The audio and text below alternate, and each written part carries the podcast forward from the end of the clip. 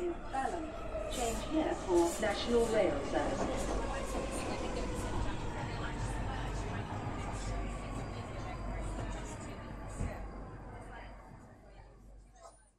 Bine te-am regăsit în stația Londra. Eu sunt Manuel Cheța de la manuelcheța.com și tu asculti podcastul Un Român în Londra. Suntem acum la episodul numărul 179 și episod pe care l-am denumit Dinții de la capătul pandemiei. În acest episod vreau să vorbesc despre penuria de muncitori și despre succes în UK. Exemplul lui Vasile și Madalina Barbu de la At Old Pandy, Pandy Inn de pe un uh, pub din Wales și At Old Pandy Inn pagina duce pe Facebook. Așadar, o să avem chestiuni interesante de discutat în episodul ăsta 179 denumit Dinții de la capătul tunel, pan, tunelului, pardon, Dinții de la capătul pandemiei. Seamănă foarte mult cu lumina de la capătul uh, pandemiei, da, uh, tunelului, dar avem dinții de la capătul pandemiei. Înainte de orice, am un mic anunț de făcut. Podcastul de față este partea Think Digital Podcast Network și mă găsești pe Podbean, iTunes, Spotify, radio.com, joia la 6 seara și pe YouTube. Nu uita, toate platformele pe care mă urmărești, să dai un like, share, ce știu, scufiță, morcov, cookie, ce se dă pe acolo, în așa fel încât să ajungă podcastul ăsta la cât mai mulți oameni. În materie de ascultători, sunt jumătate din România, jumătate din afară, așa că podcastul ăsta cumva este un, nu să zicem un reportaj, dar seamănă foarte mult cu un fel de reportaj de la fața locului. Ce am văzut eu și ce am descoperit eu în ultima săptămână în UK. Lucru care se pare că este destul de relevant pentru o mulțime de români din România, dar o altă mulțime de români din afara țării. Înainte de orice, vreau să laud în continuare oameni faini, pe care îi tot laud de ani, imediat ani întregi, de când e podcastul ăsta, discutăm de Run de Hub, care este o pagină de Facebook unde primește ajutor pe probleme de Brexit și de muncă. După care discutăm de at 3 Million pe Twitter, care se ocupă de sprijinul europenilor în relație cu autoritățile din UK, efectiv luptă pentru drepturile europenilor. Centrul Filia, care e un, să zicem, un ONG, efectiv asta este un ONG, centru, centrulfilia.ro, care îi educă pe oameni, educă întreaga societate legată de violența împotriva femeilor. Zic că știa violență domestică, nu, violența împotriva femeilor. Și ei ajută pe tot felul de chestii, ordine de protecție, consiliere psihologică, linie națională pentru victimele violenței, foarte bine fac oamenii ăștia de la Centrul Filia și, bineînțeles, discutăm și de eclair.org, oameni care trebuie promovați, pentru că ei sunt un grup de ONG-uri care luptă împotriva traficului de persoane și imigranți. Și aici e vorba de sclavie modernă și de, de prostituție, la care România și Bulgaria și mi se pare și Albania sunt în top în, în Uniunea Europeană, un lucru extraordinar de trist. Un lucru extraordinar de trist. Ce face societatea românească cu propriile sale fete? Și cam asta am discutat, ran de Hub, de 3 million pe Twitter, Centrul Filia și eclair.org. Și hai să intrăm în subiectele care ne interesează sau care m-au impulsionat pe mine în uh, ultimele câteva zile, dacă nu chiar săptămâni. Uite, penuria de muncitori.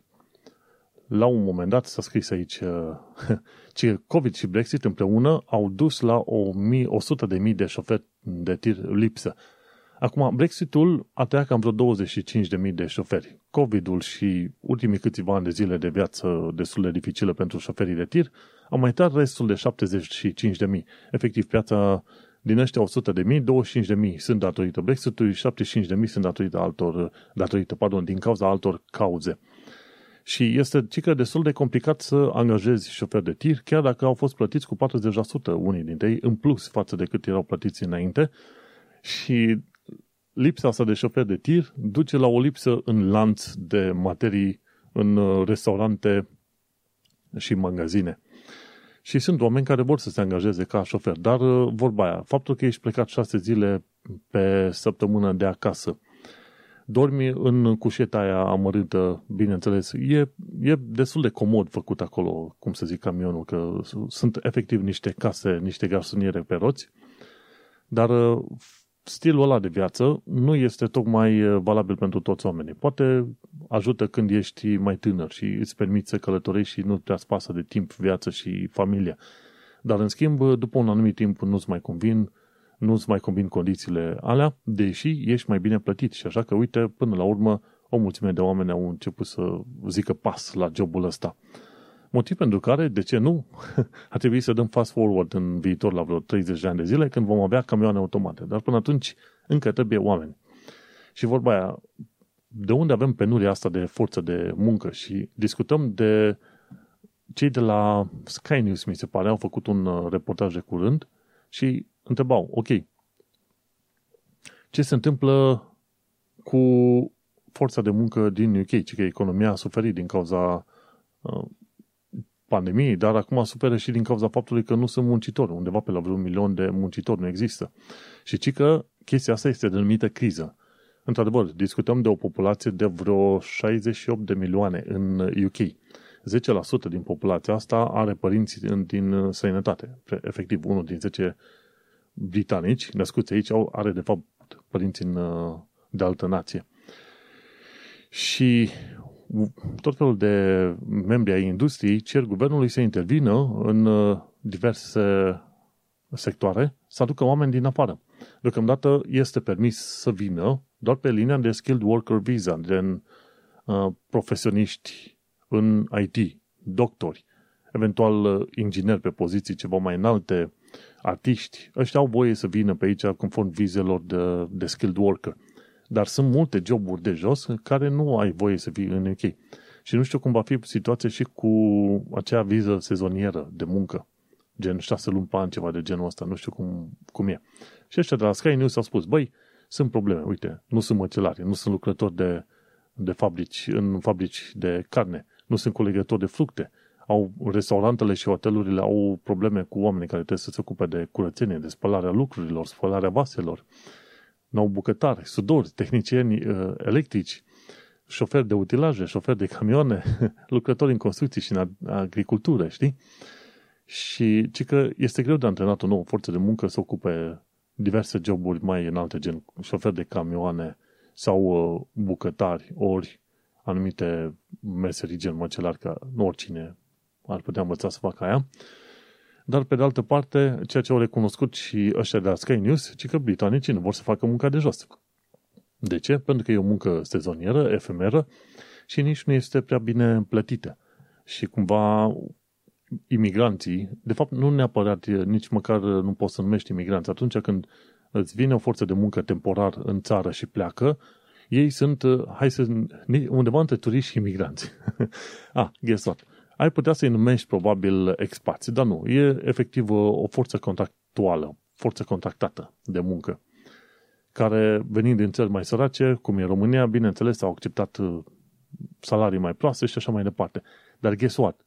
Nu-i că nu se spune de marea mea formulă magică de a plăti oamenii, prin care probabil majoritatea joburilor ar fi plătite chiar bine, inclusiv aia în agricultură, în care să, să spui în felul următor. Măi, nu calcula jobul numai după, să zicem, calificarea pe care o ai sau diplomele pe care le ai.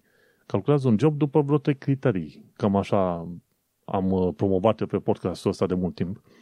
Și anume, primul criteriu, într-adevăr, cât ești, ești de calificat pe anumite cursuri oficiale, unu, al doilea, cât este de greu din punct de vedere fizic sau psihic și al treilea punct, cât este de importantă munca respectivă în uh, lanțul societății. Și atunci luăm uh, munca asta de agricultor, la cules de ceapă, de exemplu, sau ce vrei tu. Nu prea ai uh, diplome mari, dar în schimb este o muncă foarte dificilă fizic și mm, respectiva meserie este importantă pentru întregul lanț al uh, societății. Deci ai două din trei puncte, pentru două din trei puncte trebuie să plătești, pentru unul din, din trei puncte ar trebui să plătești salariul minim. Pentru două din trei puncte să plătești dublu salar, salariului minim, pentru trei din trei plătești triplu salariului minim. Și așa, uite-te că, de exemplu, eu n-aș avea probleme că un om care muncește în agricultură sau în construcții să ia aproape de salariul unui programator. Uite așa. De ce? Pentru că tot omul trebuie să se simtă, să, zice, să zicem, fericit în munca pe care o face. Și atunci mă gândesc că până, nu până când UK-ul nu începe să plătească oamenii ceva mai bine față de cum plătesc acum, uite-te că nu, nu o să vezi britanicii să fie interesați. Că probabil britanicii ar fi interesați să facă și munca de jos dacă ar simți că sunt plătiți corect pentru munca respectivă. Și faptul că britanicii nu vor să facă anumite munci de jos, asta vorbește clar de faptul că, unul, condițiile de muncă sunt uh, rele, ori, ori și sau, ca să zicem așa, salariul este prost. Asta ar, ar trebui să fie un semn foarte bun, un indiciu extraordinar de bun pentru guverne și pentru, pentru guvernul din UK și pentru firme, pentru industrie, că joburile respective trebuie îmbunătățite într-un fel, în așa fel încât să faci o calitate a muncii mai bună. Acum, uh, tocmai de aceea nu mă pun să critic pe britanic că nu vrea să meargă la munca de câmp. Într-adevăr, omul ăsta crescând în societatea de aici, are anumite, hai să zicem, standarde. Sau măcar este învățat că de la viață poți să ai mai mult decât chin, înțelegi? Și atunci, asta e o normă foarte bună. Gândește-te, ok, care joburi nu vor să fie făcute de oamenii din țara respectivă și află de ce nu vor să fie făcute. Că sunt grele, că sunt urâte, că sunt uh, prost plătite și atunci rezolvă problemele alea și guess what? O parte dintre britanici o să se ducă. Și atunci nu o să mai fie stigma și rușinea aia că se duce la munca de câmp, zice, băi, mă duc la munca de câmp, dar eu iau un salariu sănătos care îmi permite să-mi plătesc rate, case, ce vrei tu și nu plâng pentru că mi-am uh, rupt spatele degeaba. Și atunci, uite-te că deocamdată mai sunt lecții de învățat și ar fi bine să fie învățate de, de industrie și de guverne de peste tot, că bucurându-te la muncă ieftină din străinătate, din alte țări, asta înseamnă că e un indiciu că sunt ceva probleme locale cu piața de muncă locală, pe care tu ar trebui să o rezolvi acolo. Într-un fel, guvernul ăsta al lui Boris Johnson cam are dreptate, zice că trebuie să-ți antrenezi propria ta forță de muncă în UK, în așa fel încât să acoperi necesarul din, din munca internă. Dar firmele se plâng una, două că nu avem nu avem oameni care vor să muncească, muncească pe banii ăștia. Bun, prietene, atunci mărește salariile, îmbunătățește condițiile și o să fie oameni care o să vrea.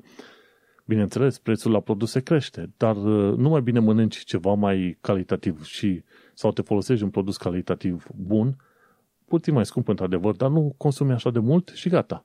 Așa că aici să, să nu discutăm când este vorba de, de faptul că imigranții sunt atacați pentru stricarea pieței de muncă, de fapt imigrantul nu are nicio vină în toată afacerea asta. Vina este și de la, de la guvernele locale și de la industria locală.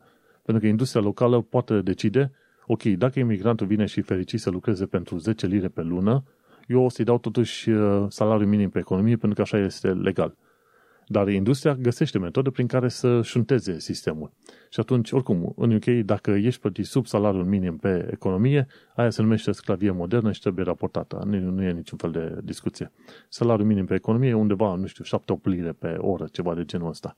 Ești plătit mai puțin de atâta, atunci uh, se numește că ești prins într-o schemă de de sclavie modernă.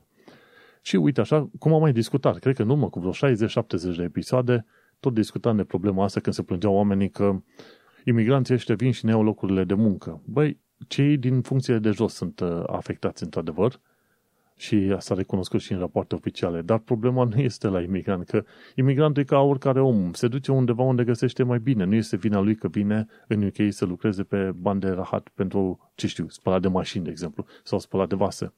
Problema este a industriei și a guvernului, care nu oferă joburi, uh, condițiile și salariul potrivit. Și atunci o să vezi că și britanicul ar fi fericit să se ducă să spele vase, pentru că e o muncă cinstită. Sunt chiar curios să văd cum o să iasă toată povestea asta cu penuria de joburi. Eu am știut că atunci când vine, să zicem, Brexitul, am știut că pentru cei care sunt aici, deja stabiliți, rezidenți, uh, temporar, permanent sau cetățeni, adică români care au uh, uh, sistemele astea de rezidență, pentru ăștia o să fie mai bine. De ce? Pentru că știam că va fi o penurie de muncitori. Asta înseamnă că tu poți să ceri sau te poți muta la un job unde ești mai bine plătit și probabil condiții de muncă ceva mai bune. Acum a venit și pandemia, se iese din pandemie și, bineînțeles, în continuare sunt multe joburi de acoperit și, în principiu, am știut și am zis dintotdeauna, pentru cei care vor rămâne în continuare în UK, va fi o viață mai bună din punct de vedere economic. Este posibil că și atacurile astea care au fost anti-europene din cauza referendumului să, să se mai liniștească în momentul de față, cumva se vor învăța cu ăștia care sunt pe aici, adică cu noi ăștia un milion de români care au rămas în UK și viața va mai merge mai, mai departe. Și cum am zis, te poți aștepta foarte bine ca viața ălora care sunt aici în continuare stabiliți în UK să fie încetul cu încetul mai bine, mai bine. Deci chiar dacă ziceau că o să fie mai rău, că o să cadă lira, ce vrei tu, nu, până la urmă lira nu cade, pentru că nu discutăm, UK nu e România, știi? Și atunci, dacă România ar ieși din Uniune, da, România ar cădea în, în uh, canal, dar uh, noi discutăm de UK. UK poate să se mențină foarte bine pe picioare, fără nicio problemă, fără să aibă neapărat nevoie de o de Uniune. Tristețea cea mare în toată afacerea asta este că, într-adevăr, nu mai au europeni acces în UK și nu mai au nici britanici acces în, în țările astea din Uniunea Europeană, pe cum aveau înainte. Și acum asta e un lucru trist. Cumva colaborarea asta strânsă a, f- cam fost tăiată, dar nu va fi disusă cu totul. Vor, vor continua să colaboreze împreună, pentru că nu, vorba aia. UE și UK întotdeauna vor trebui sau vor face cumva să lucreze împreună. Și apropo de lucrat împreună, uite că este Escu Podcast, unde a fost și eu invitat uh, la un moment dat și a făcut un filmuleț omul, omul nostru de curând, în care la Escu Show, pardon, Escu Show, pe YouTube, zice Acasă la români în Wales, at Old Pandy Inn. Și pe canalul de YouTube o să vezi podcastul uh, respectiv, video podcast sau video reportaj, video documentar, cum vrei să-i spui pe acolo, interviul, făcut cu cuplul, uh, cum îi zice, Vasile și Madalina Barbu, care până la urmă au un, uh, au un uh, pub chiar al lor, făcut foarte frumos și se bucurau în, în perioada asta de faptul că au destul de mulți clienți, mai ales după ce a trecut pandemie. pandemie o oră și 40 de minute în care poți să înțelegi, domnule, că, uite, oamenii ăștia au plecat din România și s-au întâlnit în uh, sănătate, n-au plecat împreună.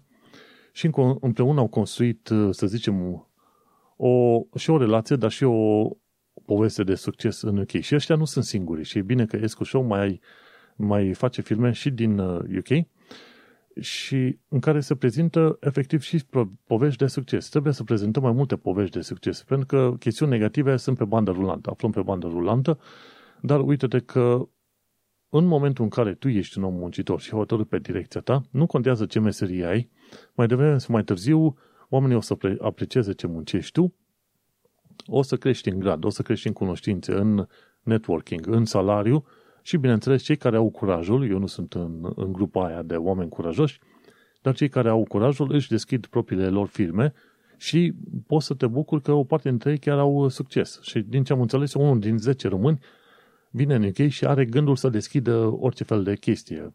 Niște prieteni de mei de curând au deschis o, un salon din asta de coafură cu tot felul de locuri pe acolo curaj. Oamenii au avut uh, curaj. Alții își deschid puburi, alții restaurante, alții magazine și uite-te că vorba aia, unul din 10 români vine în UK și deschide vreun local ceva, ceea ce înseamnă un lucru extraordinar de mare și înseamnă și un curaj foarte mare. Îți dai seama, nu numai că vine în UK să aibă o viață mai bună și au o viață mai bună, ci efectiv ei construiesc peste nivelul la care te aștepta să ajungă un, un britanic pe aici. Și atunci, uite-te că ei fac mai departe un nume bun românilor și tocmai de aceea trebuie și promovați. Tocmai de aceea am și pus aici linkul către canalul de YouTube unde povestește despre Vasile și Madalina Barbu de la At Old Pandy Inn din zona Wales. Chiar mă întâlnisem cu un prieten în Sheffield, nu că mă întâlnisem, m-am dus în Sheffield special să mă întâlnesc cu prietenul ăla meu și i-am zis, zic, uite, vezi, te-ai mutat în UK, ai șansa să faci, să ai un, un început nou, și profesional, și în relațiile cu oamenii și așa mai departe, și în network-ul pe care îl găsești, în, în mod normal, mutându-te într-o țară, îți dai seama, ți se pornesc motoarele mai bine, mai atent. Tu ești mai bine ce în jur, ce oportunități ai, ce oameni poți cunoaște, cum poți să te adaptezi mai bine culturii, cum să te incluzi mai bine în uh, societatea asta. Și chiar am și spus, măi, când vii în UK, îți permiți să te reinventezi. Ce ai avut în România e o chestie. Bineînțeles, vii cu bagajul tău emoțional, mental, ce vrei tu în, în UK. Dar pe de altă parte, aici ai o ocazie foarte bună să te gândești la cuvântul ăsta mare pe care îl asociez eu cu Londra, oportunitate. Ai oportunitatea să te reinventezi eventual. Și ca stil de viață, și ca om, și ca meserie pe care o faci. Și tocmai de aceea, pe de parte, nu mă surprinde faptul că sunt foarte mulți români care au succes și au o viață chiar foarte bună în uh, străinătate. Bineînțeles, mulți alți români vin și sunt mulțumiți să aibă niște bani în plus și să stea cu 2-3 colegi de cameră. Asta e problema lor. Dar mulți alții sunt povești cu adevărat de succes, care, într-adevăr, ori deschid firme, ori ajung pe poziții foarte înalte, ori deschid proiecte foarte interesante, știi, și tocmai de aceea, din când în când trebuie să mai vorbim. Și am să pomenesc ultima oară Vasile și Mădălina Barbu de la Old Pandy Inn. Nu ne-a plătit nimeni, nici pe mine și probabil nici pe Escu. Important este că atunci când descoperim oameni faini, trebuie să îi vedem, să-i promovăm, pentru că imaginea în străinătate despre români nu este întotdeauna pozitivă. Și gândește-te, românii care fac rele în străinătate sunt o minoritate. Discutăm poate la 5%, nici atâta. Pe când restul de 90 și ceva la sută sunt oameni muncitori care vor să-și continue viața, să se ducă liniștiți. Iar 10% din aia 90, uite de că își deschid și firme și fac niște lucruri extraordinare și pentru ei și pentru comunitatea în care trăiesc. Bun, am vorbit ceva caz uh, pozitiv, hai să mergem mai departe. Dacă vrei ceva pozitiv, uite, învață limba engleză și cultura britanică. Avem doar un singur punct aici în, acest, uh, în această secțiune a show notes, show notes pe manuelcheța.com, ci că întrebări deștepte în limba engleză, așa am scris eu deștepte, ci că cum poți să întrebi într-un mod mai inteligent. De exemplu, dacă, ai, dacă aștepți numai răspunsul da sau nu, înseamnă că trebuie să întrebi o întrebare închisă, adică uh, ai fost acasă? Da? Nu. Știi? Și întrebările închise încep cu un verb. Și încep cu verbul be, have sau do. Deci trebuie conjugat. Have you been there? Sau am I right there? So, is he right here? Știi? Și atunci la asta primești răspunsul unul uh, da sau nu. Și atunci întrebările închise, dacă aștepți numai răspunsul cu uh, da sau nu, trebuie să înceapă cu verbele be, have sau do, știi? Și atunci formularea sau construcția celor întrebări vine în felul următor. Este verb auxiliar, substantiv, verbul uh, normal și, bineînțeles, uh, chestii extra informative. Verb auxiliar este have sau have I been. Și atunci zici, când zici have I been, I have e verbul auxiliar, I e subiectul, been este verbul și there sau home este informația extra și este o prescurtare a să văi. Auxiliary Subject Verb Information. Dar dacă vrei, întrebări, vrei să pui întrebări deschise la care primești mai multe detalii, atunci trebuie să folosești who, what, when, where, why, how. Și e prescurtarea QASVI. Deci, pentru întrebări închise ASVI, pentru întrebări deschise QASVI. Și Q, Q-ul ăsta nu mai știu de la ce vine, dar e Q e gen, uh, Q e question. Deci întrebare cu o mică chestiune interesantă legată de întrebări. De exemplu, gen who, what, where, when, where, why, how. Și atunci când întrebi who has, uh, who is Manuel speaking to right now. Și atunci primești mai multe detalii. So, what has happened around here? So, o altă întrebare, when, when did she came home? So, where can I find this guy right now? So, why have you done this to me? So, how can I create a bowl of soup? Și asta Q să văi. Dar dacă vrei întrebări care cer acțiune sau uh, vrei să ceri oamenilor să facă ceva pentru tine, atunci trebuie să folosești întrebări indirecte. Deci întrebări închise, care încep cu be, have și to, la care se răspunde cu da sau nu, întrebări deschise, care încep cu who, what, where, when, why, how, și întrebări indirecte când cer oamenilor să facă ceva pentru tine. Și are trei formulari. Deci, would you mind if I take your car?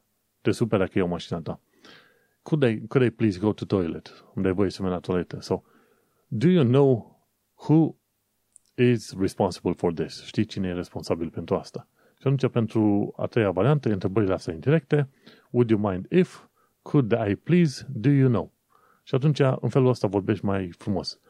Stilul direct de aprobare, de abordare, folosit în România, nu merge în UK. Merge în Germania, merge în uh, Olanda. Când vii în UK, trebuie să iei pe oameni puțin mai pe indirect. Inclusiv oamenii în țările se te mai, mai indirect pe aici câteodată. Așa că trebuie să fii puțin mai indirect și tocmai de aici reiese puțin politețea asta cumva construită în limba engleză.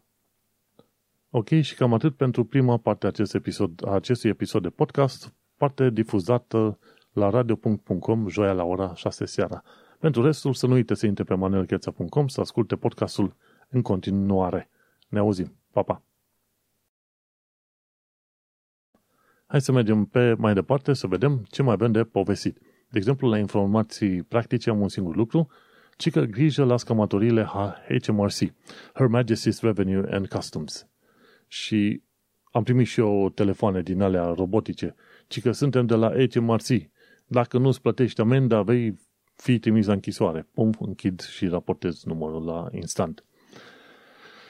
Sau primești SMS-uri care spun să apeși pe nu știu ce link. Nu, nu. De obicei, uh, dacă are treaba aici marsi cu tine, se emite e mail dar și acolo trebuie să fii foarte atent. De obicei, dacă crezi că e o problemă, trebuie să te loghezi sau să suni direct la serviciul respectiv, dacă ți se pare că e ceva suspect.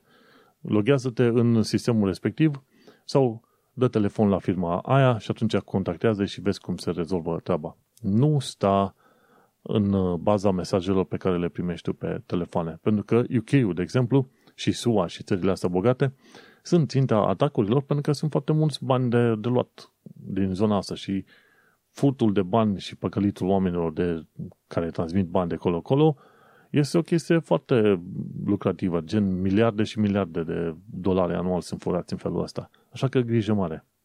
Hai să ne uităm pe mai departe, ci că de ce stau oamenii în Londra? Și în principiu e vorba de tipul ăsta american, Evan Edinger, american care și-a luat și, uh, cum îi zice, uh, cetățenia britanică de curând și el a spus, măi, eu nu plec, nu vreau să plec din uh, Londra pentru că aici mi-am construit, să zicem, un viitor, un network și, bineînțeles, el discută de ideea de oportunitate. Și, într-adevăr, viața este dificilă în Londra, dar în timp, pe măsură ce câștigi mai bine, pe măsură ce ai o funcție din ce în ce mai bună, e mai ușor de suportat viața în, în Londra. Și mai ales dacă n-ai familie, până la urmă poți să trăiești liniștit și în 2 metri pătrați în Londra. În fine, și omul cam mai a zis, domnule, pierde o mare componentă socială dacă se mută în afara Londrei. Și asta este adevărul. Nu trebuie să te muți în afara Londrei, trebuie să te muți undeva unde n-ai acces la, la metrou sau la, la tren. Adică dacă te muți undeva unde ești la, să zicem, 20 de minute distanță de mers pe jos până la primul uh, tren, atunci o să știi foarte bine ce înseamnă să fii departe de lume și de civilizație. Cum suntem noi aici unde stăm în momentul de față, căutăm să ne mutăm undeva mai aproape în uh, zona Isle of Dogs, pentru că acolo ești mai aproape de civilizație. Aici, dacă se întâmplă să-ți pierzi autobuzul, care îți face legătura cu un tren mai încolo, trebuie să aștepți 15 minute după următorul autobuz. Și după, dat fiind că trebuie să aștepți 15 minute și mergi cu autobuzul alt, se întâmplă că acolo unde ar trebui să prinzi nu pierzi și trenul ăla 10-20 de minute și o întârziere de câteva secunde la stația de autobuz se traduce foarte bine, probabil jumate de oră întârziere la locul unde vrei să ajungi la un moment dat. Altă treabă, când ești în zona metroului. Când ești la metrou, știi că ai pierdut unul, dar în două minute vine altul. Și asta e un nivel de confort pe care este greu să la care este greu să renunți odată ce te-ai obișnuit cu el, cum e în cazul meu.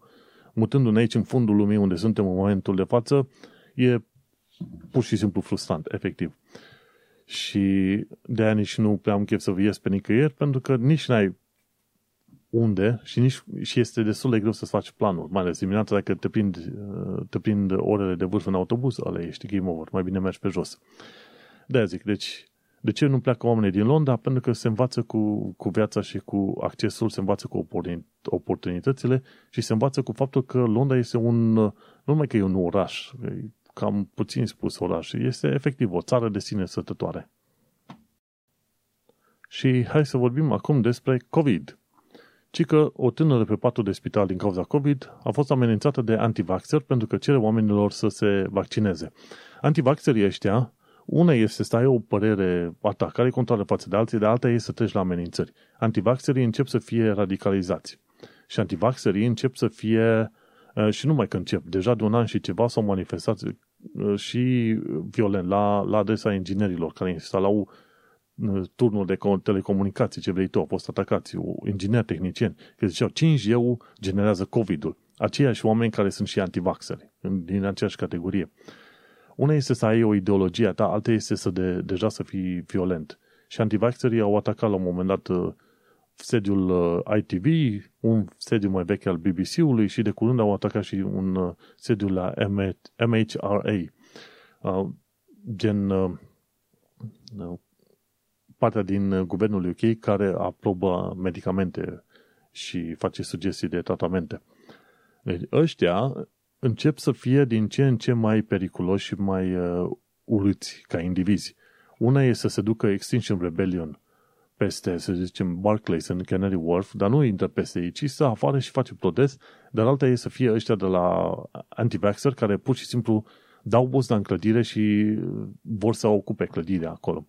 E o diferență mare și antivaxerii mi se pare că sunt și ei conduși de, căt, de către fratesul lui Corbyn și asta nu e o reclamă deloc bună. Efectiv nu e o reclamă deloc bună. Corbyn a fost bun ca activist, n-a fost bun ca politician. Cam asta trebuie să se știe. Și uite-te că antivaxerii devin o problemă reală și nu știu câți dintre ei vor fi radicalizați în așa fel încât, într-adevăr, să facă și atentate în masă, gen atentate teroriste. Și așa că autoritățile ar trebui să fie mai, mai atente acolo, pentru că elementele de radicalizare sunt, sunt acolo. COVID-19. Ce mai vedem? Un milion de cazuri cumulate de COVID în Londra de la începutul anului trecut. Și un milion de cazuri este așa, o normă conservativă. Că în principiu este posibil să fi fost undeva pe la vreo 3, 4 milioane de cazuri de COVID în Londra. Îți dai seama. În total, oameni morți cu COVID pe certificat în UK sunt 156.888 până la ora asta, ci că 200 pe zi. În continuare se moare din cauza COVID. 200 pe zi. Și în continuare sunt proteste anti, anti-vaccin, de exemplu, în Londra asta. Sincer, câteodată mă gândesc că ar trebui inventat o țară pentru antivaxeri și trimiși toți acolo. Pentru că nu sunt normal la cap, zău. Bun, ce am, ce am mai aflat de curând este că 42,8 milioane de oameni au avut prima doză de vaccin. Asta ar însemna aproape 2 din 3 din UK. Nu este suficient. Vaccinarea ar fi trebuit să fie minim 85%. Dar după ce s-a lăsat lockdown-ul, după ce a dat drumul lockdown-ului, uh, nu, vaccinarea a căzut vertiginos. Oamenii nu s-au mai vaccinat. Gata.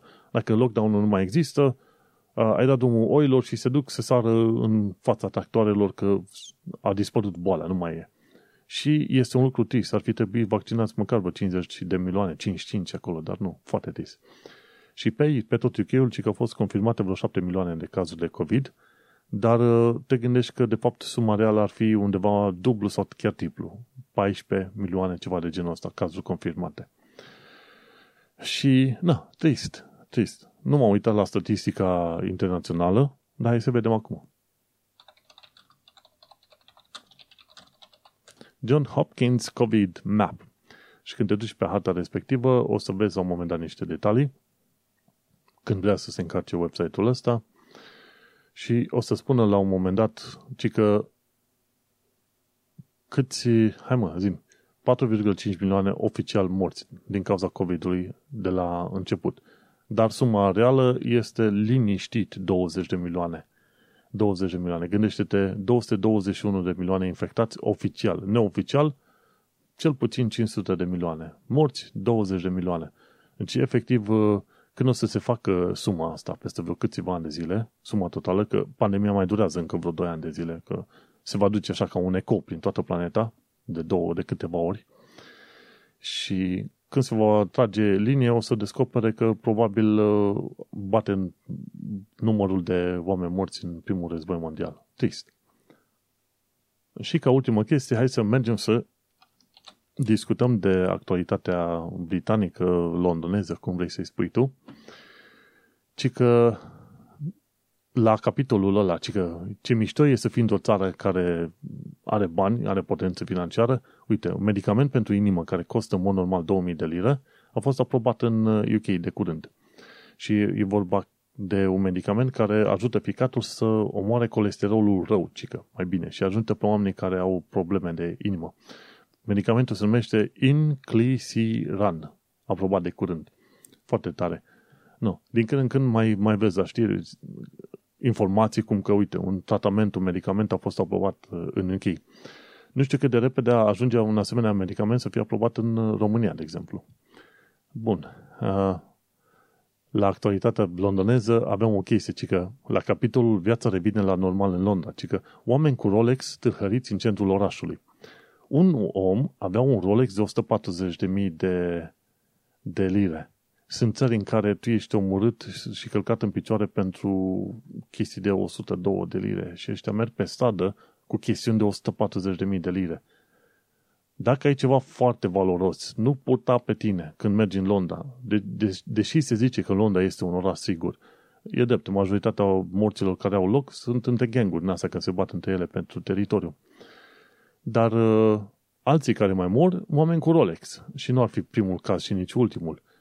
În Londra nu trebuie să umbli afișat pe tine cu tot felul de briz-brizuri alea extraordinar de scumpe. Și Rolex, ăștia cu Rolex sunt uh, targetați. Pentru că nu. 5.000, 10.000, 140.000 de lire. Ești nebun? Bun. Ce am aflat de curând este că limita la cardurile contactless crește la 100 de lire. Mi se pare cât de cât normal așa. Dar, cu ocazia asta, trebuie să te gândești să-ți iei și un, uh, din asta cum îi zice, și un portofel din ăla metalic în care să-ți ascunzi cardurile ca să nu fie ușor uh, să îți fure cineva când trece pe lângă tine, să-ți facă uh, skimming sau ceva de genul ăsta, nu știu exact cum se spune. Să-ți scaneze cardul, pac, și să-ți ia banii. În fine, ideea este că limita crește. Deocamdată a fost la 45 de lire și din 15 octombrie crește la 100 de lire. Și în principiu plățile astea sunt uh, sigure și n-au fost foarte multe atacuri în care să se fure carduri și să facă contactless. Ideea e că dacă ți-a fost furat cardul, poți să vorbești cu firma și firma este, obligat să, este obligată să returneze banii respectivi. Bun. Guess what? Ce înseamnă să locuiești în UK? Ci că se caută tot mai mulți oameni în industria de film din Wales. Nu actori, ci e vorba de tehnicieni, oameni care ajută cu machiajul, cu moda, cu construcții, cu ce vrei tu pe acolo. Se caută oameni care să lucreze în industria de film, mai ales din Wales. Ci că nu au oameni destui. Peste tot se caută oameni, inclusiv în Wales la, la producția de filme. Și protest uh, în fața Parlamentului UK a fost de curând un protest uh, din cauza timpilor care protestează împotriva timpilor de așteptare enorm de mari. Efectiv, uh, eu trebuia să fac niște analize la urechi, pentru că eu n-am sub 30 de decibeli, și trebuia să fac asta anul trecut în ianuarie-februarie. Nu pot să mă înscriu la o programare și vorbim de un an și jumătate deja de când nu pot să fac programarea asta și va mai dura un timp. Gândește-te, în 2020 uh, și 2021 au murit oameni cu cancer care n-au primit, n-au primit tratamentul pe cum trebuia să primească. De ce? Pentru că au fost foarte mulți oameni bolnavi de COVID în spitale. Și, nu, sunt oameni cu cancer care nu și-au primit tratamentele și mă duc eu că am o problemă de auz. Asta e. Dar uh, uite, de că au început să apară proteste și mi se pare că și de curând uh, ăsta, cum îi zice, Boris Johnson a decis că va crește taxele cu 1,25%, National Insurance Taxes, ca să acopere uh, social care, adică îngrijirea de bătrânilor, îngrijirea adulților, și ca să ajute și cumva și NHS-ul cu ocazia asta. Dar, uh, da, uite, este clar că NHS-ul va avea de lucrat ani întregi, că discutăm de vreo 7 milioane de oameni care sunt pe lista de așteptare. Eu printre ea. Așa că, vedem, va dura, va, va fi nevoie de câteva miliarde bune ca să fie susținut NHS-ul pentru ore suplimentare, pentru echipe tot mai multe. Sunt curios să văd dacă chiar o să le mărească și salariile celor din NHS. ci le-a mărit salariul cu 1-2%. E o nesimțire ordinară, pentru că 1% nu acoperă nici măcar inflația. Deci a fost, a fost, știi cum se zice la țară, în Moldova, un stuchit între ochi ce a făcut Boris Johnson cu ăștia de la NHS, pe care el îi lăuda și spunea că dacă e, se întâmplă Brexitul, 385 de milioane ajung la, la NHS. Uite, mincinos mare. Dar pe de altă parte, uite care cunoscut vede în fața oamenilor, zice, domnule, ne pare rău, trebuie să rupem o promisiune din campanie, măcar a recunoscut, și va trebui să creștem anumite taxe, pentru că nu putem acoperi social care și NHS altfel. Foarte bine. Crește taxele pentru că asta e viața, n-ai ce să faci. Mergem mai departe. Heathrow dă vina pe Border Force din cauza timpilor de așteptare de 5-7 ore. Ce s-a întâmplat? Acum, fiind vara terminată și școala începută, o tonă de oameni, venind cu copii, au trebuit să stea la rândurile foarte lungi. Ce se întâmplă? Dacă nu vii cu copii, atunci poți să treci pe la e-gates, porțile ale electronice și poți să treci foarte repede. Dar că dacă vii cu copii, nu știu care este problema, de trebuie să aștepți în persoană, undeva să te duci să te verifice. Și așteptau oamenii 5 ore, 7 ore, au leșinat unii pe acolo. Deci e o chestie extrem de ridicolă. Și Hydro aruncă vina pe Border Force când n-aveau suficient de mulți oameni pe zona aia. Ideea e că eu aș da vina mai degrabă pe, pe o mulțime de oameni. Băi, de ce ați plecat în concediu, mai ales în, în pandemia asta? Încă e pandemie. Du-te când ai treabă urgentă, care ai ceva de făcut. Nu te du în concediu, fratele meu. Dar uh, oamenii ăștia sunt nițele inconștienți, o bună parte dintre ei. Bun, ce s-a întâmplat? O mie de azilanți au trecut canalul Mânecii într-o singură zi. Când? Săptămâna trecută a fost asta. Mai multe uh, vapoare din asta, uh, cum le se zice, bangis, dangis, dongis, nu știu cum le se spune în engleză. O mie de azilanți. De ce nu le zic imigranți? De ce nu le zic uh, refugiați sau alte chestii? Pentru că statutul efectiv nu-l știu. N-am de unde să știu care este rolul lor sau alte chestii, știi? Speranța lor ar fi ca la un moment dat să devină imigranți, efectiv să, să se stabilească în UK. Dar ca să fii, ca să ceri azil, când te duci, să zicem, fie SUA, fie Canada, în orice fel de țară, ca să fii considerat uh, azilant legal și nu imigrant ilegal, trebuie să, prima oară când ajungi în, uh, în uh, țara respectivă, să te duci direct la autoritățile portoare și să ceri azilul. Eu nu știam treaba asta, dar e undeva ascuns undeva într-un uh, podcast de imigrație spune chestia asta și zice, domnule, dacă vrei să nu fii considerat imigrant ilegal, trebuie să te duci direct la autorități și intenția ta, clară de la bun uh, început, să fie ok, când ajung pe țări, țările respective, gen UK, primul lucru pe care vreau să fac să iau legătura cu autoritățile și să cer azil. Și asta și trebuie să și declari. Că dacă te duci acolo și te duci după aia prin sate și printre oameni și mergi pe mai departe, atunci o să fii considerat uh, imigrant ilegal. Și atunci home office te poate deporta mult mai ușor. Când ceri azil, venim pe ruta asta de azilant, este altă treabă pentru că, în principiu, trebuie să-ți ofere acum, asta uh, să zicem, accommodation, un loc de trăit, locuit, cât îți verifică ție acel asylum claim. De a zic. Și atunci e mai corect să zic azilant decât refugiat, pentru că nu știu dacă omul e refugiat sau nu, din, din ce fel de țară vine, că poate e doar uh, alungat de țara aia. Și nu, nici imigrant nu pot să zic că până la urmă nu știu dacă vor fi aprobați sau nu. Așa că e o diferență foarte mare. Plus că termenul de imigrant are, a câștigat o, not, să zicem, notoritate negativă, deși nu are. Deși nu are și nu trebuie să fie. Toată lumea e imigrat, a imigrat pe bandă rulantă, inclusiv britanice la sfârșitul secolului XIX spre 20, britanici, englezi, englezi, scoțieni s-au dus în partea alaltă de lume, gen uh, America, nu? Și atunci au emigrat și înainte, adică în secolele 16-17, 15-16-17. La fel, emigraseră foarte mulți englezi și irlandezi încolo, așa că se întâmplă. Bun. Și o ultimă chestie pe astăzi, ci că Biserica Anglicană va mapa digital 19.000 de cimitire în uh, următorii șapte ani de zile. Să vor duce oamenii cu costum, cu costum, cu backpack, cu ghiozdan în spate, cu două rasa lasere, probabil LiDAR, 5 camere și vor face uh, harta digitală a locurilor și 19.000 de asemenea cimitire ale bisericii anglicane. Gândește-te, 19.000 de cimitire. Câți oameni trebuie să se îngrijească de ele? Câte biserici sunt? Și ce averi ar putea avea biserica asta anglicană, gândindu-te că au numai 19.000 de cimitire. no. Și atunci, uite că o să fie. Aceeași tehnologie cred că este folosită și la Google Street View când uh, se duc ăștia pe vârful de munte. Și atunci când te pot, pe anumite zone te poți plimba cu Google Street View prin pădure și prin uh, locuri de munte. Și aceeași tehnologie, un găzan în spate cu mecanisme alea de scanning și te duci pe mai departe. Și cam atâta cu știrile recente din actualitatea britanică și londoneză. Și uite cum acest episod este puțin mai scurt, pentru că, sincer, cred că am povestit de prea multe lucruri deja până acum. Ideea este să nu îți consum prea mult timpul. Important este să am un mesaj de transmis, îl transmit, după aia închidem sondamon și ne vedem pe data viitoare. Și uite cum am ajuns la final de episod, episodul numărul 179 denumit Dinții de la capătul pandemiei și acum îți dai seama acei dinți. Discutăm mai degrabă de niște dinți lipsă până la urmă. unde am vorbit despre penuria de muncitori și despre povestea de succes în UK a lui Vasile și Madalina Barbu, care și-a făcut pubul acela numit uh, Old, care și-a făcut, uh, au cumpărat pubul la Old Pandy, Pandy Inn. Oameni foarte destoinici.